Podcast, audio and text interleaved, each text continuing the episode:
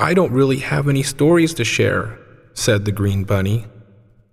Certainly you have something to tell, the elder rabbit answered. What did you do today?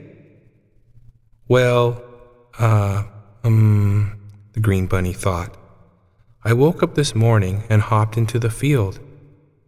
The sun was rising over the trees, and its light shined through their leaves down on the creek, creating sparkles on the water. I watched as birds flew underneath a blue sky, with some cotton like clouds in the distance. Then we all played hide and seek in the forest. Of course, I won. Hmm, being the green bunny and all, I was harder to find. Later, we ate some nice grass and took a nap under a big oak tree. I listened to the water of the stream and the wind blowing gently through the leaves.